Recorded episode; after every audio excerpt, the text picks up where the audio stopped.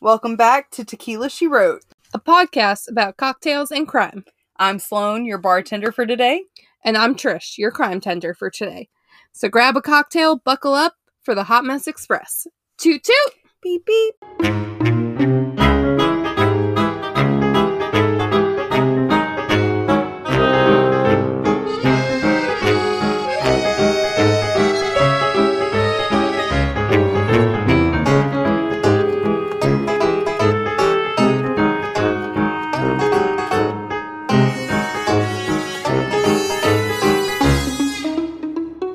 Welcome back to another episode. This is your bartender Sloan bringing you another spiked coffee today. So, first off, we are going to start with one and a half ounces of caramel vodka. This stuff is so good. we bought it for the first time today, and I have tried two or three different drinks with it, and I am in love.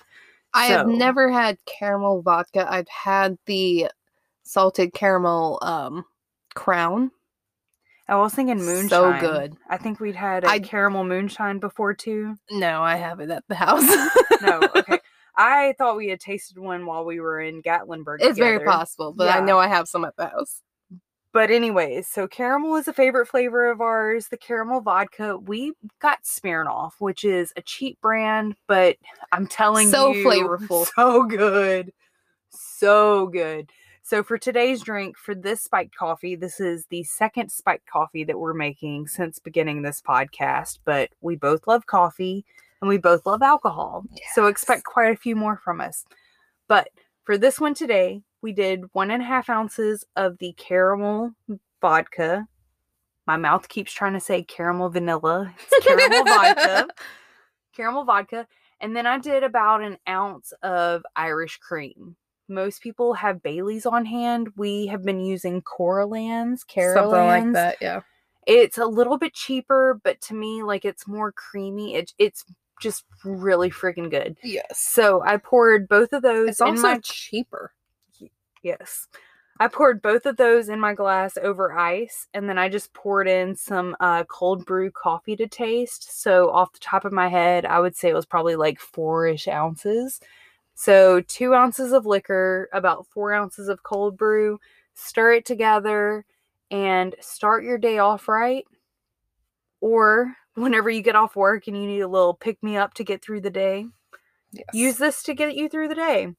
But that is the drink that is getting me through today's case, which is the case of the Sims family I believe so, yes. I believe. So y'all grab a cocktail and buckle up for the Hot Mess Express. Toot toot. Beep beep. All right. Oh, welcome back to another case. I'm your crime tender, Trish. In this case, I think I looked up like kind of not well known. I looked up kind of like not well known cases, and it brought up Tallahassee. Oh, Crystal, are you safe? This is back My in night. this is back in the '60s, so we're fine. Okay. But. This is the Sims family murders.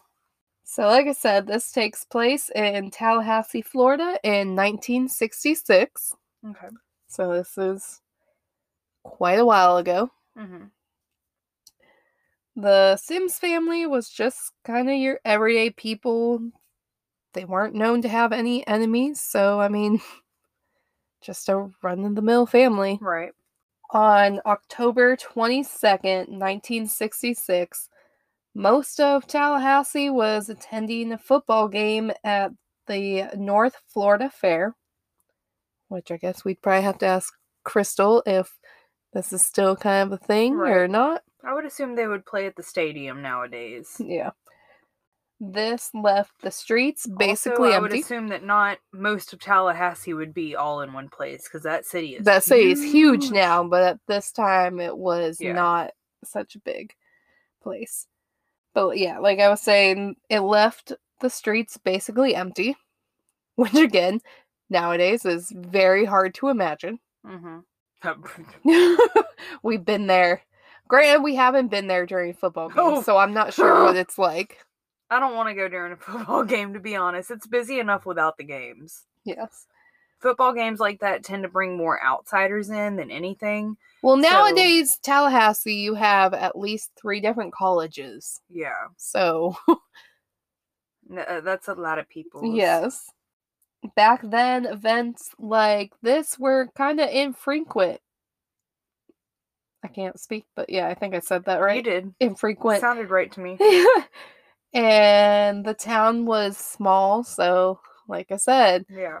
you have some big event like this, it's not going to leave a lot of people just not there. Right. So, the Sims family consisted of Robert, age 42. He was an information technology expert with the Department of Education. His wife, Helena, who, not Helena, sorry, I see that name and I automatically correct it to Hmm. Helena because that's what my grandma was Right. even though she didn't know it for like majority of her life. she came over during like the immigration time, so Right. like her birth certificate and everything's all messed up. right. But his wife Helen, who was 34, she was a Sunday school teacher and church secretary, and then they had three daughters. They had um, Judith Ann, who was 15, and Norma Jean, who was 17, and then their youngest daughter, Joy, who was 12. Mm-hmm. They lived at 641 Muir.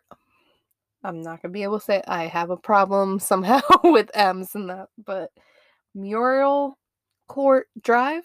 Muriel. Yes. Like I said, I have a problem with it. um, but that's the address. So next time we go to Tally, I kind of want to look this up and see how close it is to Crystal. We can do that. At the time of like on this date, Judith was babysitting. Again, she's the 15 year old. The 17 year old, Norma Jean, went to the game. And Robert, Helen, and Joy, their youngest, who was 12, stayed home. I'm sorry for this fact, Sloan, but it is what it is. Florida State beat Mississippi State. I knew it. I knew it. 10 to 1 that night. Oh, I'm so sorry. Football. Yes. One. Who knows at that point? This was in the 60s. Okay. I feel like things might have been a little different. I don't know. Okay. I know I'm a, a sports person, but okay. We'll we'll go with it. Ten to one. All right. that's Fine. what this article I read said. I bet those 10 1. cowbells were ringing loudly. Except not because this was in Tallahassee. Yeah. But yes, Florida State played Mississippi State.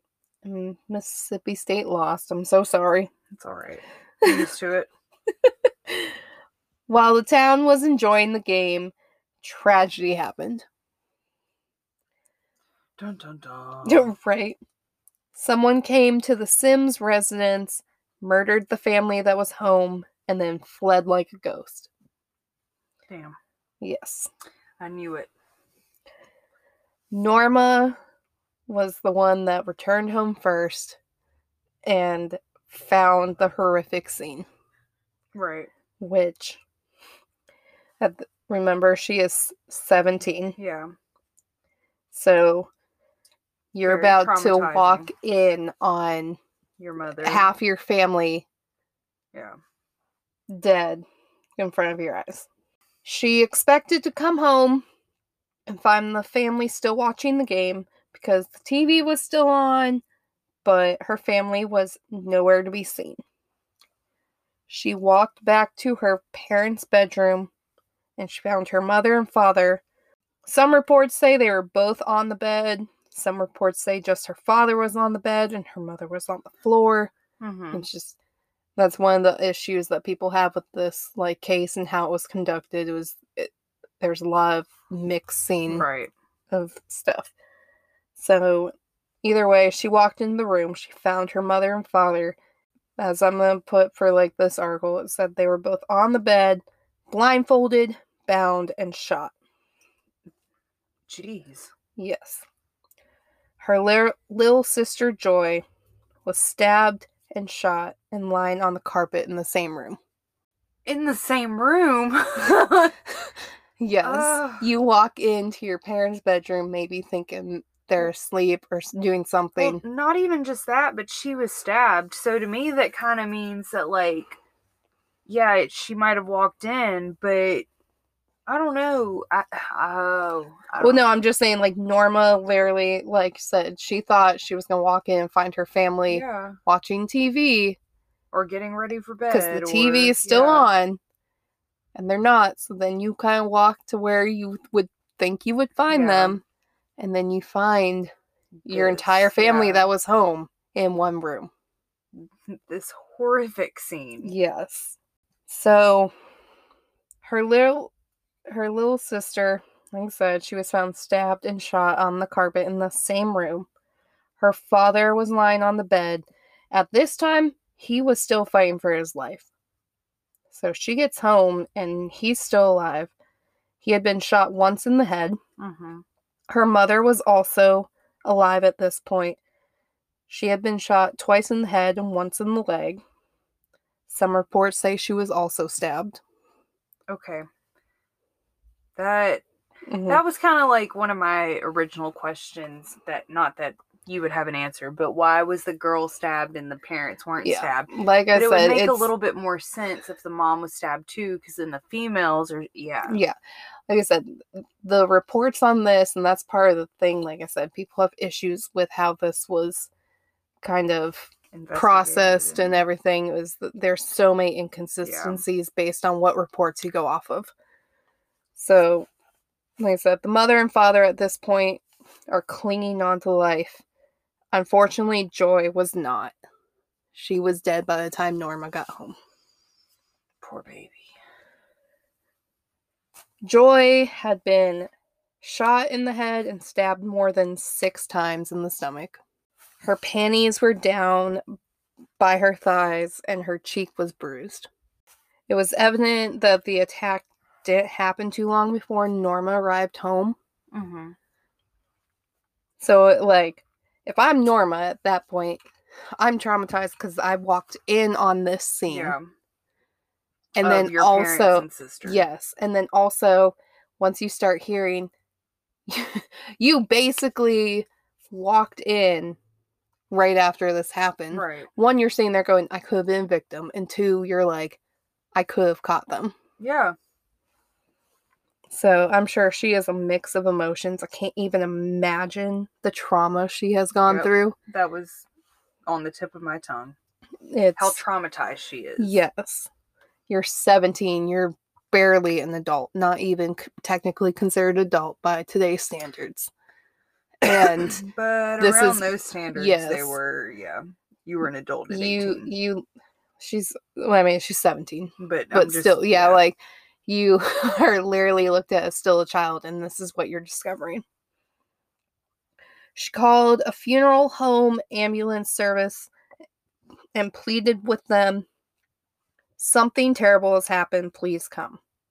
This is the 60s. I'm not we all just assume 911 ha- like was a common thing, but I feel like it's not like Well, I feel like we covered this in an earlier case, or maybe it was a Patreon or something, or maybe it was just my research. But I want to say 911 became a thing in like the late 70s, early 80s. yeah. So like 911 was not something that At you just this called. point, at this point, if you were going to call the police, you had to directly call them. That's not even no, not even every house had phones Yeah. at this point because my mom was born in the 60s and she tells me of how she remembered them getting a phone in her house. Yeah. And she was born in like 68, I think, 66, 68. So that's about the time that this is happening. So not every home has a phone at this point Yes. in my from my from my understanding. But there Yeah. definitely was not a central 911 But that I wanted to bring that up because most people were like, "Why didn't she just call Yeah. 911?" It's it's not a thing at that point. Like you don't just call No. 911. And then my mom even tells me of stories of how like they had party lines then, so the whole street had the same phone number And if you like picked up, they like you could be picking up on somebody else's phone call. Getting that tea. Granted, this is in Mississippi, so let me also say that this is in Mississippi. But yeah, her whole block had the same phone number. So like it yeah, it was it's not what we know of now. Like we all walk around with personal computers in our pockets and this was only 60 years ago. Like that seems so long ago saying 60 years, but whenever you say 1968, 19 It's like really not that far. Eh, no, it's not. Like I said, uh, for us, like 80s, early 90s babies, that's our parents, like, call it like high school, college years. Or being born.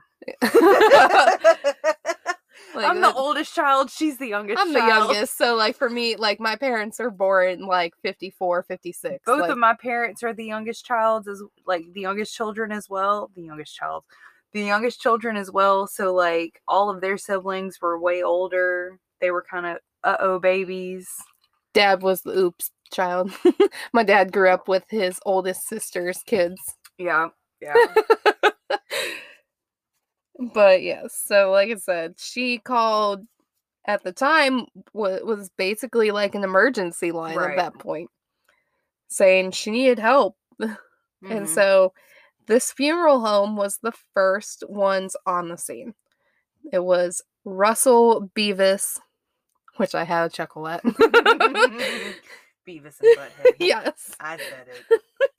But I. Russell and his 16 year old son Rocky were the first two on the scene.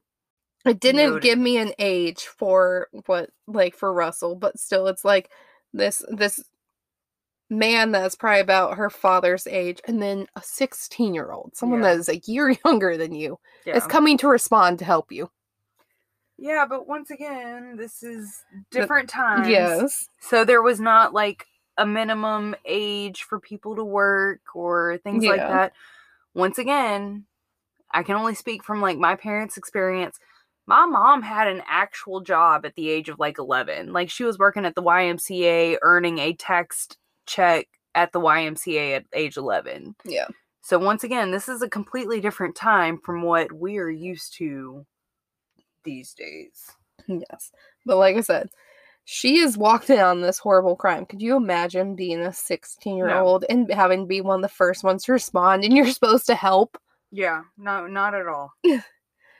So, in an attempt to save their lives, Russell loosened their bindings, which at the time compromised the crime scene because Right. you don't you don't think about it at this time. Like really processing a crime scene, DNA, like all that stuff is just not anything that's really Yeah. thought of.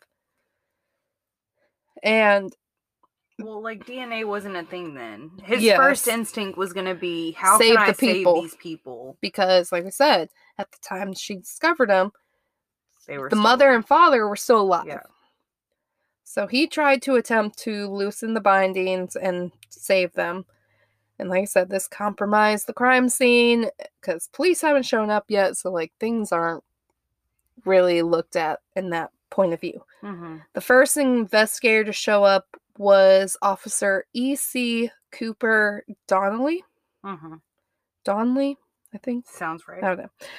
He remembers this horrific scene to this day. So this is how many years on, and he still remembers this Yeah. like it was yesterday, which Um, I think speaks for how, which I'll get into a little later, but it's just like this was confined to basically one room. So it just speaks for how like terrible it was walking in that one Right. room. Robert Sims died just after ambulance arrived on the scene. Mhm. Helen held on for nine days after the attack. She never regained consciousness, so she wasn't ever able to give any information to police. Mhm. Unfortunately, like the bullet that was in her head was buried so deep that it just left her comatose. So she, even if she would have woken up, they don't know if she would have ever been able to give them any information, Right. anyways.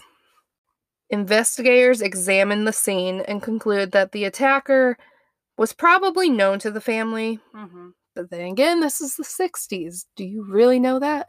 People didn't really think bad things happened. Yeah. Everybody left their door unlocked. Yes. There were no signs of a break in, nothing had been stolen, money was left lying around in plain sight, so that took away any burglary. I can't say it, burglary attempt. Um, coffee cups were found laying half drunk on the table. There was a full ashtray sti- like left. Like Mhm. it was just like they were there and then suddenly they were in the bedroom. right. Neighbors said that around 10:45 they heard screams, but they uh, once again this isn't a crime like area at this point. So they just assumed it was children or like young people that were messing about. They didn't think like, "Oh my god, one of my neighbors is being murdered." Right.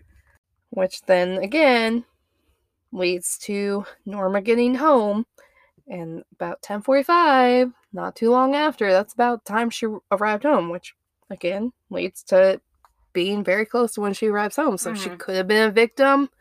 She could have not Right. been like Yeah. everything. The timeline is very close. Yes. And suspicious. It is, but they never I don't. I don't feel in my gut. I don't feel like she's suspicious. I'm just saying, like, it just it to Yes. investigators, I can see where they would be like, "Hey, Yeah. One of the most compelling pieces of evidence found were the type of knots that were used. They were called granny knots. I've never really heard of them, but I haven't, but are you about to go in the direction of like the Navy or something? Because that's usually where I see knots being used. no, they just said that this specific type of knots like was like a very compelling piece because I guess maybe it's not one that e- not everybody could do. It's Right. not just like a simple like tying your shoe or anything like that. Right. Uh, that's why I asked if that's Yeah. where we were going with the Navy because anytime that I've seen in a case like this where night we're not nights. Yeah, they. as- far as I could find, they, They never really went that way. But Yeah. you would think they would look at who would maybe possibly know this. But th- right. again, this is the '60s. Are we really thinking that way? We're doing the best we can. Yes. So they found them tied with these granny knots, and the materials used were from their own house. They were like lingerie, shock, um, shocks, socks. I told you I can't speak today. Lingerie, socks, pantyhose, ties, like it's stuff that is so the killer did not bring stuff with them, Right. They just used what was on hand.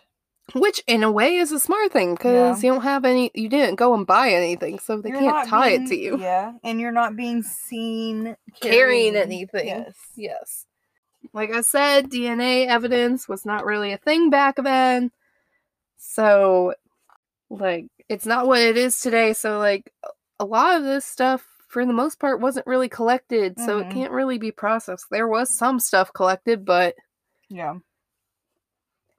Nothing could really ever be tied to anybody. Also, from what reports show, the scene wasn't ever really secured. People were just wandering through the house, compromising the scene. Sounds familiar. So, who knows what's what evidence That's was like- lost? That's like in the Lizzie. I want to say it's the Lizzie Borden Borden Bourdain case where like people were walking through and taking pieces of the fruitcake that was Yeah, sitting on the table. Yeah, like you said, it's just it's one of those things like now nowadays we're just like, well, why didn't they do this? You, it's technology is not have existed a lot longer than we want to think. right. Technology is not what it was. So like yeah. that would be us Yeah. fruitcake. Yes. Technology uh, and that is not what it is today. Scenes were not processed the same way. They didn't think, oh, you've moved something out of place. Yeah. So that kind of also is why some of these older cases are just so hard to crack because they weren't they weren't looked at from the same eye that we look at Yeah. things today. We are very skeptical at this point. Yes. we're gonna we're gonna look at one piece of like I'm gonna look at this one glass from every angle possible. I will look at from underneath, the side, this side, over Yeah. top, like everything. I'm going to compare you to this case from 1,000 years ago. yes. It's like I said, it's not what it is today. So investigators speculated that the assailant or assailants had stayed back to clean up the crime scene and had been from this neighborhood. Others reject this theory and say because at the time Tallahassee was pretty much an unsuspecting and violent crime free area. Not what it is today. I was gonna say it was so weird reading that because I was like, are we talking about the same city? Tallahassee, Florida? but they say because it was this co- violent, crime free area, like anybody would have just opened their door to a stranger, which. Like I said, this is also the 60s. Yeah. People didn't think about serial killers and stuff like we do today. Yeah. So, Be weird. Be rude. stay alive. Hashtag crime junkies. we don't want to be sued. Nope. But like I said, it this was much different time. Nowadays, Yes. we have looked in like you there are so many crimes Yep. reported and everything that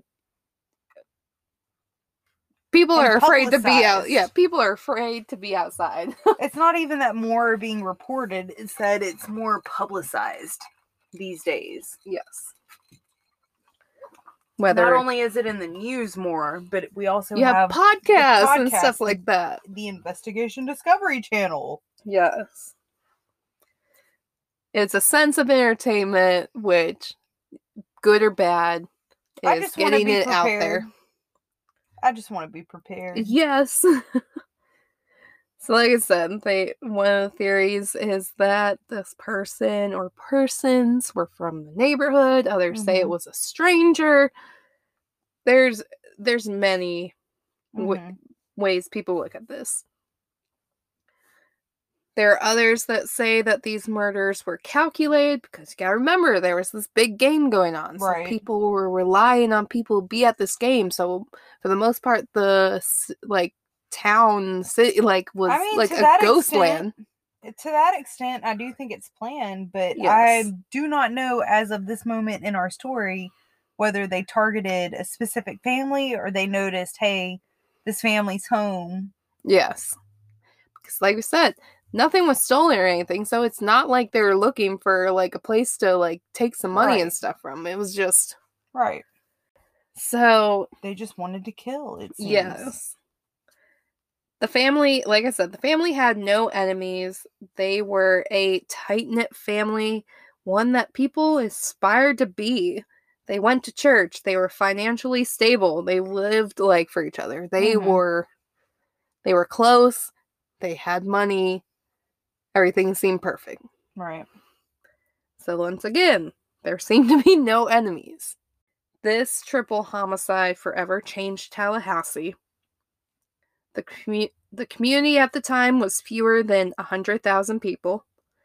Believe there are that many there are that many people in probably one dormitory. I, I at Florida say, State at this point. at the university, I would assume. so like I said, nowadays that is basically your I mean, the- campus. The University of Florida is a high ranked college. Yes. There are, like we said, there are three colleges there. Just on one college alone, there's probably the amount of people that were at, like, lived in Tallahassee at Yeah. the point. But so, yeah, this was a small community for the most part at this point, and it just rocked this community. This, the murders created a sense of fear.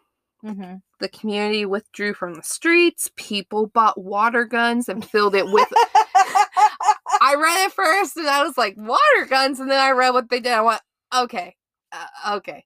They filled it with ammonia. All right. The uh, audio freaked out there for a minute. So I'm going to try to pick this up the best that I can. So, like I was saying, people bought water guns filled with ammonia, which, like I said, could, I get it, it'll at least like do some damage. It's not good. right. it uh, really wouldn't kill anybody, but no. It would do more than do- water. yes.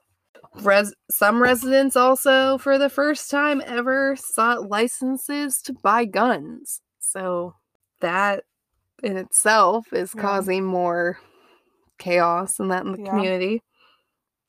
Hardware stores ran out of bolts, locks, knives, like anything people could think Mhm. of to like help themselves. Judo and martial arts classes became increasingly popular. Police and dogs patrolled the streets for weeks after the murders. Mhm. And remember, this was back in October, Right. October 22nd. Yeah. Halloween got put on hold. Which, as I the would not be happy. I'll say the spooky bitches we are, you are canceling one of our favorite holidays. I would not be happy. A neighbor said that they were so scared that they wouldn't even let their children play outside. Because you gotta think, you you have no idea. Is this somebody that lives in your neighborhood? Right. Is this not like was this just like a one-off thing? So people just wanted to protect themselves as best they could. Yeah. As time passed, no arrests were made, so people began to pressure the governor, who at the time was Haydon Burns, and they wanted him to take the matter to the Capitol. Basically, what was decided on was we'll give $5,000 cash reward for any information offered that led to arrests. Which at the time, Not the yes, best, that's a lot. Yeah, at the time, yes, that's a lot of money, but also that's that's the best you're gonna do. Yeah. You really could have done better, Yes. to be honest. So the house did eventually get put up for sale. It remained impossible to sell for years, but it has since been sold. And as far as I know, it's not like a rental property or anything, but right. people do live at this house, Huh. which I don't know if I could I ever wonder how that live there, but Says the one that wants to go stay at these haunted places. I will go visit. I don't want to live there. As it kidding. I'm pretty sure my place is haunted and we just ignore Mhm. things, okay? It doesn't actually happen. yes. As time went on, like I said, no arrests were made, but people started to talk amongst themselves. And at like pretty much as people started to talk and everything because nothing was being being done, hmm they started pointing the finger at one man. Who was that? You'll be so shocked. So shocked. This was C.A. Roberts, a well liked pastor, Oh, not pastor, pastor at First Baptist Church, one of the city's oldest churches. Of course, we go immediately to the pastor. to the church. Yes. To the church.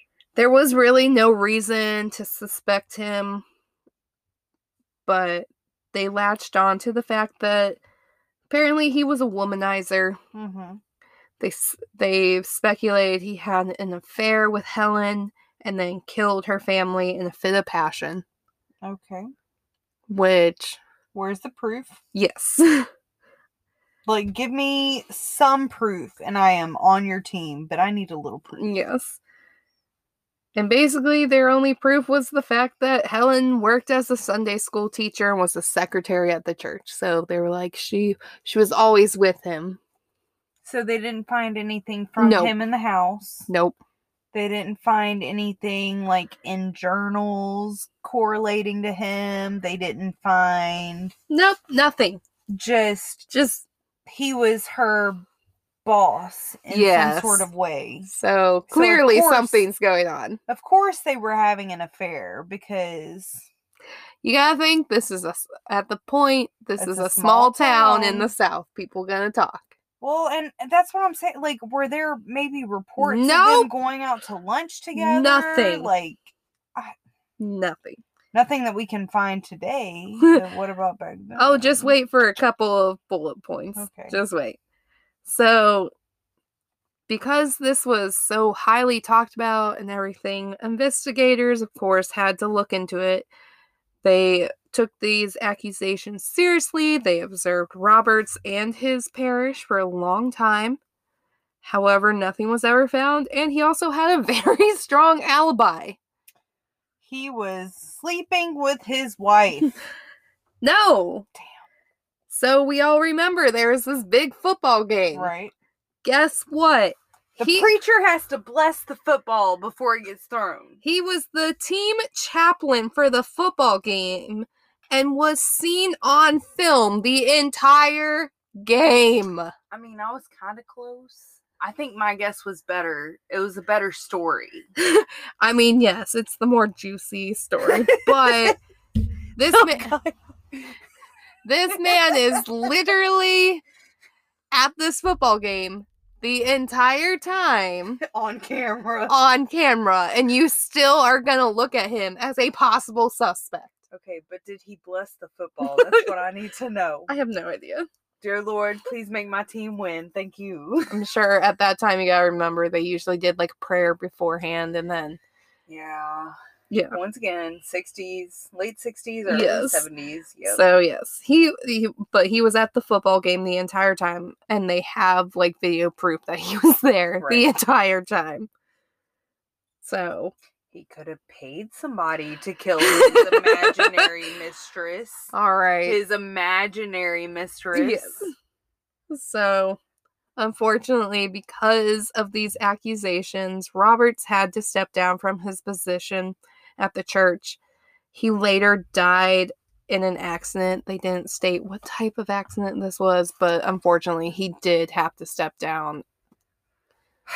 So, I hate that for him that, like, There I- no proof. yes, there's no proof, and just because people want to talk and throw your name into it, you as as a pastor of a church, you have to like think what is best for my community. It's like my grandmother used to say, like, your reputation is the best thing that you can own.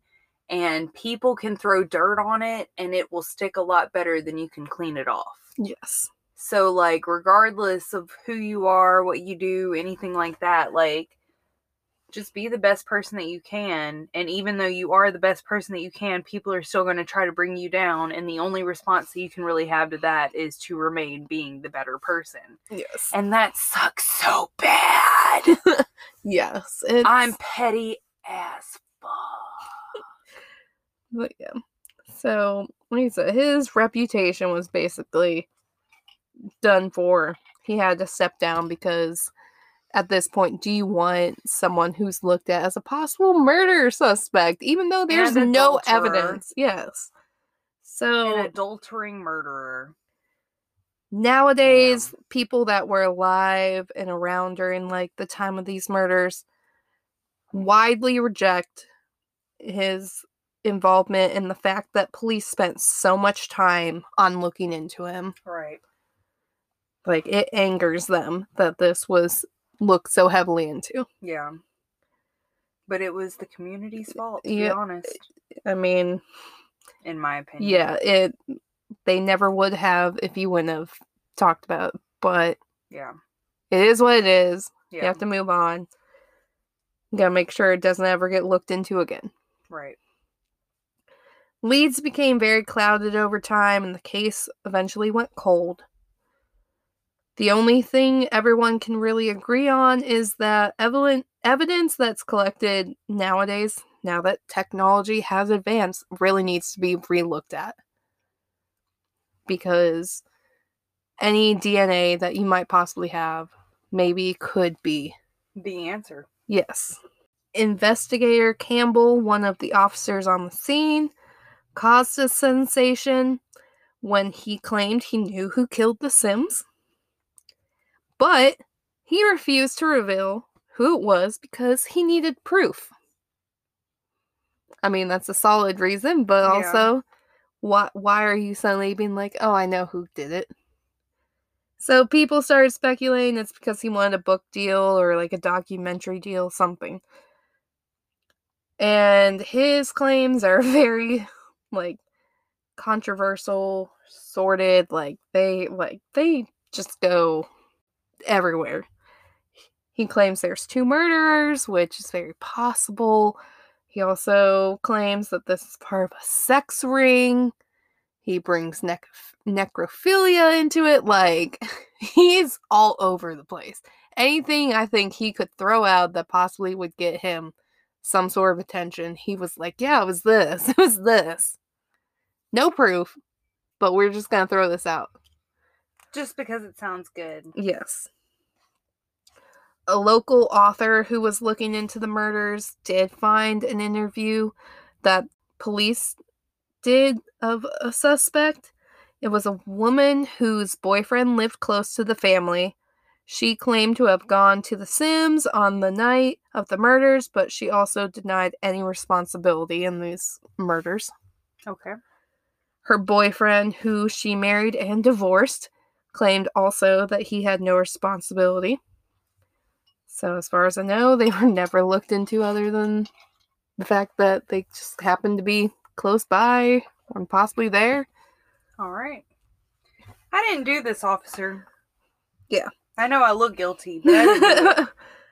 Another couple that was suspicious at the time was a Mary Charles LaJoy Mhm. and Sounds good. and Vernon Fox. Neighbors say Mary was obsessed with death and she often was caught breaking into funeral homes. Her boyfriend, Vernon, was also a peeping Tom Oh, who even sounds like they found their perfect match. Yes. He also had been peeping in on Joy Sims a week prior to the murders. All right. So these are my two favorites for this They- this case They sound pretty guilty. because they are like I said there's oh, she's obsessed with like death Yeah. and she's been caught like so if you go off the necrophilia side of it Well, and he's a peeping tom. yeah and then he's that's an peeping tom who yes who was also peeping on one of the victims. Yes. It just makes sense that Yes. two weirdos found each other and they were like, "Hey, Yes. let's fuck up some people's lives." So besides them just being like this odd these odd two people, they also when questioned gave conflicting statements that also changed multiple times. So you can't ever give a direct statement as to Yeah. your involvement or lack thereof. Yeah. Mary eventually did accuse her then husband Vernon of the murders in the 80s, but they discarded this because she showed a clear interest in getting the reward money. Yeah. Duh. So, Of course she's out for her best interest. yes. Duh. We were so surprised. Vernon has since done a lot of interviews and gone on the, the internet to try to clear his name. It, So- it hasn't worked. Yeah. So you have two people, one say like that were looked into as possible like working together on this, and one saying, Yeah, only he did it. I'm I'm the innocent one. The other one's going, I didn't do anything. So uh, he said, she said. Yeah. Classic. Yes. You're both guilty. Yes. So, five decades later, this case still remains one of Tallahassee's most notorious unsolved murders. Norma and Judith have never really publicly spoken about the murders. They try to remain under the radar to this day.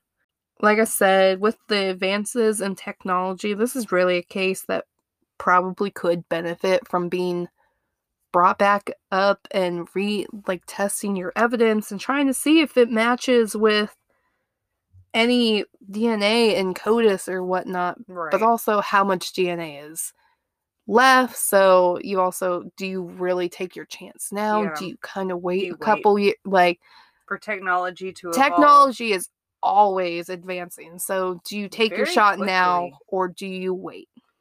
Very very quickly at that like we might not feel like it is in the moment but whenever you look back like two three five years from now whenever you look back you're like damn Yeah. i thought we were at our prime then now look at us Like you can look you can take evidence now and you can trace it back to like a family line. yeah So and that's like how we that's captured great. like the Golden State Killer. Yeah. Like that's great, but like just think in a couple years you could possibly take some evidence and find the exact and find the person. exact person. Not so, even the branch of the family, just Yes. that person. So, like I said, this is something that, you know, they really do need to retest, but I also feel like people are trying to maybe wait to see if more advances come. Yeah. Re- I really hope it does get retested eventually so that not only the family, but also the community can have a sense of like ease and the peace of mind of this. Right. There is a documentary that was made by a Florida State student, Kyle Jones hmm on these murders. It's called so it's for a school project. It's called 641 Mural Court. It went on to win a number of awards, so it's one that I know in one of the articles they do give a link for it and Mhm. we we always list like where we Yeah. got our stuff from. So I'm trying to remember which one it We will do the best that we can to link the actual video, but if we can't get the link for it, we have all of the articles and we will highlight it on. I the- want to say it was on the Project Cold Case link that we're gonna post, but like it does have a link to his documentary. There's also a Facebook page that's dedicated to trying to bring justice to the family. It's called Justice for Joy because Joy again was 12, so people have latched on to more Right. to her murder than unfortunately the mom and the dad. But usually you gotta think Yeah. Eh, the younger the victim, the more people are gonna it's gonna pull at your heartstrings. Yeah. And also, most of the community thought that the mother was responsible for this. Yeah, thought that she was uh she brought this on the family. Right. Of course, the woman. Not the man. Never the man. but yes, it's called the Facebook page is called Justice for Joy: Solving the Sims Murder. The last post I saw was from 2019, but it does look like they try to stay as active as possible. They just update it as things are updated. If you go to the link, there's a lot of articles that they link to. There's also pictures. They even the last post is actually about a podcast, the Dan episode that I mm. guess gives. A, I haven't listened to that episode, but Here's the thing: is they say it gave like a small glimmer of hope in like some of the findings. Yeah.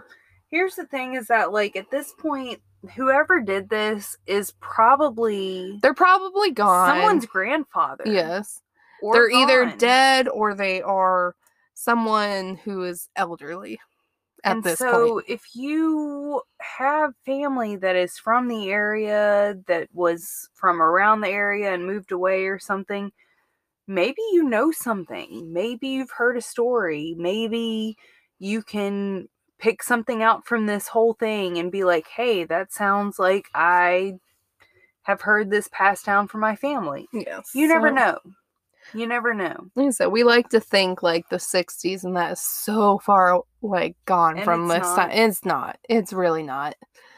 So this is definitely a case that can still be solved. Can still someone could just uh, happen to mention something and it be what cracks this wide open because who knows what is being withheld. yes exactly So definitely if you are from that area, you lived in that area, Your you have family that lived at that area like ask them if they know about this see what they know see if there's something that maybe they you never know what's going to crack the case wide open.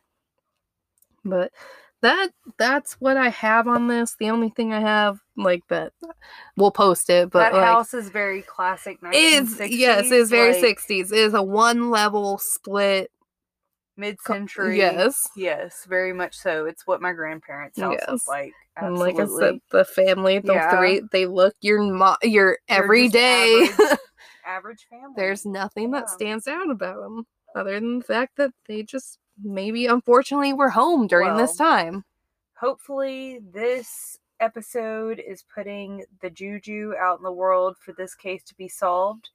Even if there's no one Oh. to charge for this episode, just having an answer would be yes awesome. i will definitely keep my eyes and ears out for uh, any.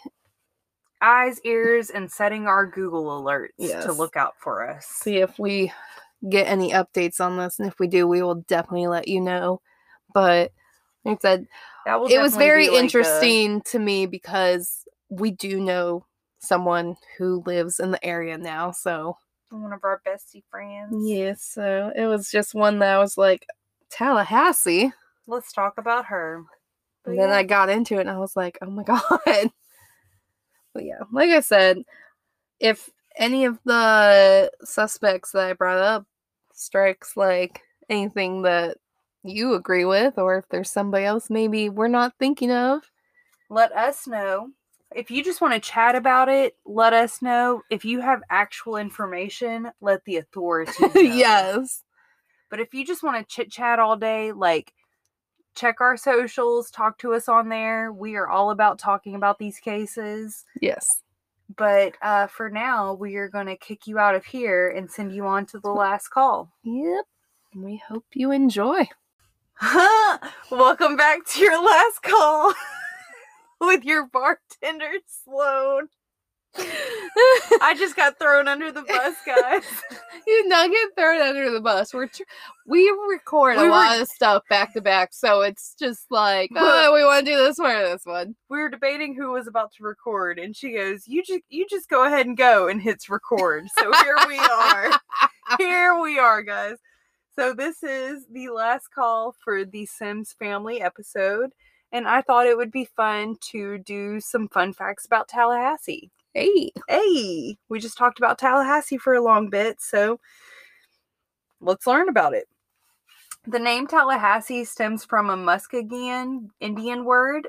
The literal translation means old fields.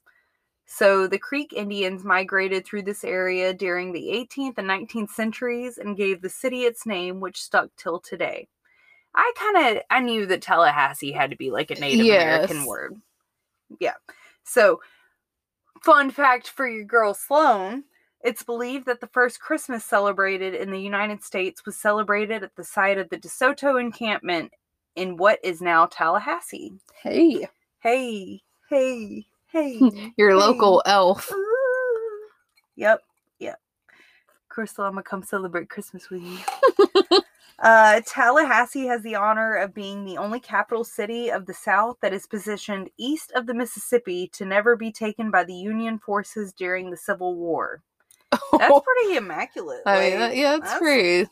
That's something. That's yeah.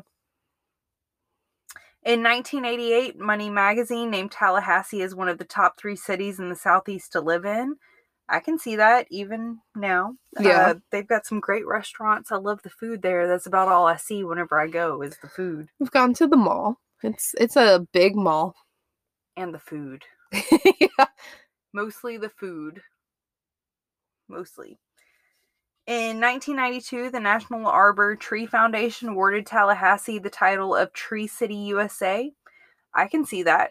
There Like- are a lot of trees. We've gone hiking there. Well, not hiking because it's Florida, but we've gone on like trail walks and it is gorgeous. Yes. Gorgeous. Tallahassee residents celebrated a white Christmas in 1989. This is a rare occurrence in the subtropical climate. Hell yeah, it is. Hell yeah, it is. Tallahassee. Meanwhile, it just snowed in Birmingham. Right.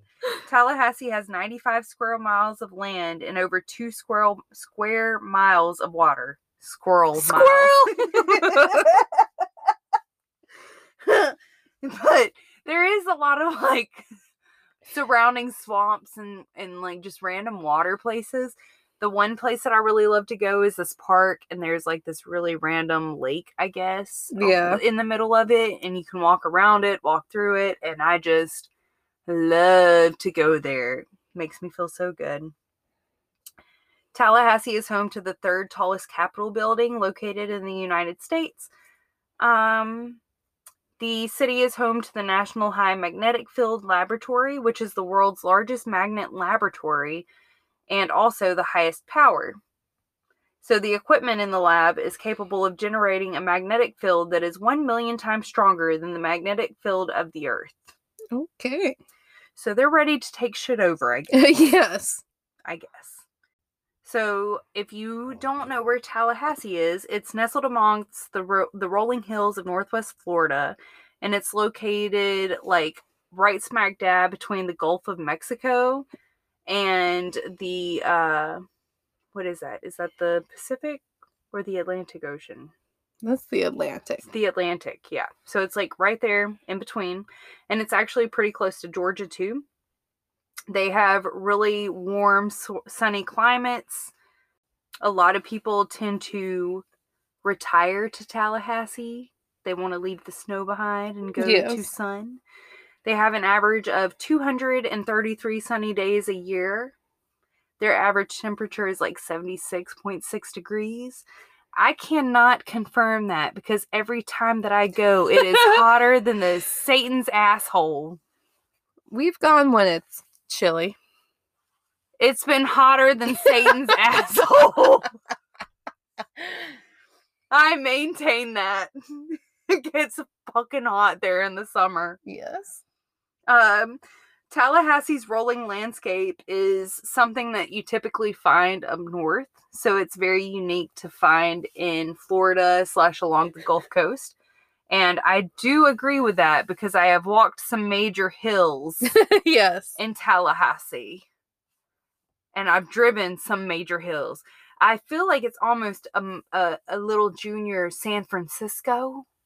I've never been to San Francisco, but sometimes I go over those hills and they feel very dramatic. So that's what I feel like San Francisco would be. I don't know. Like I said, I went to school in Cincinnati. It's known as the Seven Hills. So it's a very uh you you go up some uh very steep hills. Even just staying on campus. So Well, I mean, I I mean, I, I'm used to hills, but I'm just saying, like, I guess whenever you get to Florida, everything's flat, and then you get to Tallahassee, and you're like, Bodie, Bodie, Bodie. Anyways, positive side, you're in Florida, and they have zero tel- sales tax, zero tails, zero sales tax, but uh, Tallahassee has like a six percent local income tax rate. But whatever, we'll do, we'll deal with that, no problem. Uh, fun little facts is Tallahassee has Florida's most educated population, and that's not saying much because it's Florida.